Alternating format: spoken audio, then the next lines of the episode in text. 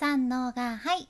幸あれ子です。今日から要チェックの海外トレンド7選というテーマでお届けしていきます。前回の内容で海外の Z 世代もメンタルヘルスを高めていくために、まあ、そういう分野のセルフケアとかホリスティックヘルスとかが今流行ってますよっていうそんなお話をしました。でこれはねもう言うなら Z 世代に限らずこの分野ってもう海外の大きなトレンドとしてここ数年ずっとずっと言われとってビジネスチャンスとして捉えてらっしゃる海外マーケターも結構多いっちゃうね。でここはチェックしておきたいものやけんこそここを今日から深掘りしていきます。今回はプロバイオティクスプロバイオティクスにフォーカスしてご紹介していくっちゃけどご存知でしょうか、まあ、後々出てくるプロバイオティクスです。まずね健康分野っていうと海外ではもうかなり前からこの分野は伸びていてもうみんな健康志向で物を買うようになってたんやけどコロナ禍になってここはね海外でもさらに伸びた分野になるっちゃね。やけん免疫系をサポートするっていうことに対してめちゃめちゃ海外でも今注目が集まってて今ミレニアル世代とかそういう若い世代は食品に機能的なメリットっていうのを求めています。もうなんか「あこれかわいい」とか「えこれなんかおしゃれ」とかやないっていうことやね。機能的なメリットを求めてるわけです。で人間の免疫システムの70%は体のどこにあるのかっていうと腸なんですね第2の脳とも言われている腸ですけれどもあの漢字の月と太陽をガチャーンって合わせたみたいな 腸ですね。で肝炎以外の成人の77%がその免疫システムをサポートするために特定の食品とか商品に注目していると言われててね44%の人が特に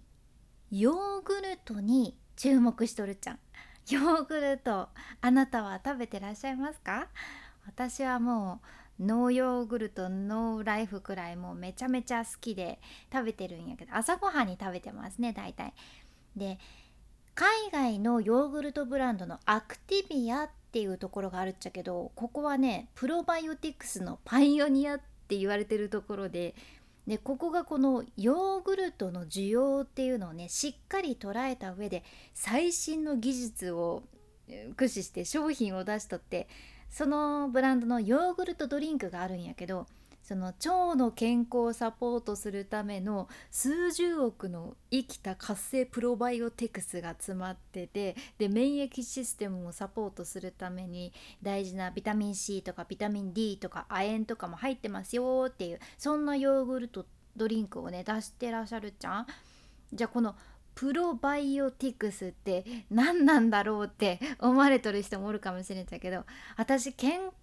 オタクみたいなところもあって多分ね45年前とかかなこのプロバイオティクスのサプリを飲んでたことがあってでも秋っぽい性格やけん1年ぐらい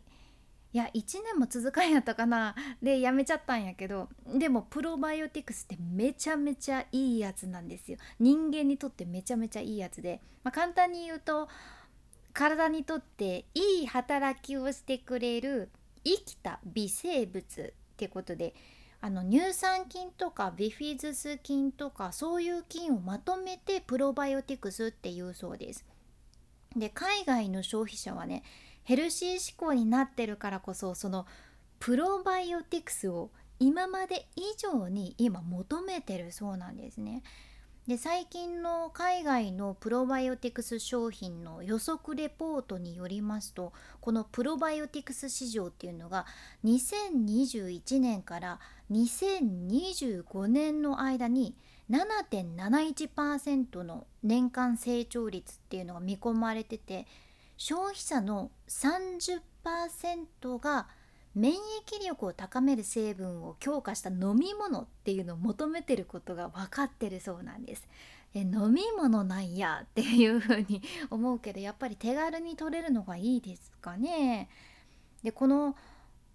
このプロバイオティクスとかの分野で知っておきたいブランドっていうのがもう一つあってグッドベリーっていうんやけどグッドベリーっていう全米ナンバーワンのその天然由来のプロバイオティクスジュースメーカーっていうのがあってね最高品質のプロバイオティクスをもう他にない感じでおしゃれに出してるメーカーさんでここはね前からもともと柑橘系のフレーバーが人気あったみたいなんやけどパンデミックの時に消費者が免疫力を高める食品とか飲み物に関心を示したっていうことでそれを知った上でねもっとそのそっちに商品を寄せて改良してってパッケージとかもちょっとねチェックしてもらったら分かるんやけどもうプロバイオティクスとか免疫ですみたいにね結構大きく大々的にパッケージで分かりやすくデザインされとるじゃん。でアメリカの消費者の87%が免疫力を高める成分を含む商品に関心を持っていてでそのうちの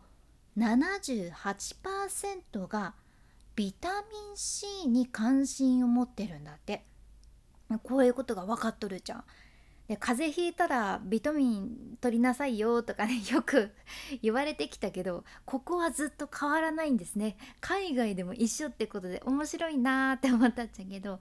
実際海外では柑橘系のフレーバーと免疫柑橘系のフレーバーと免疫この両方がキーワードになってる食品とか飲み物の発売っていうのがね2018年から2021年にかけて21%も増加しています。けまあ、どれだけのブランドがビジネスチャンスって思われて実行されたかっていうことですかね。まあでもこれからも私たちが健康に関心がある限りここは伸び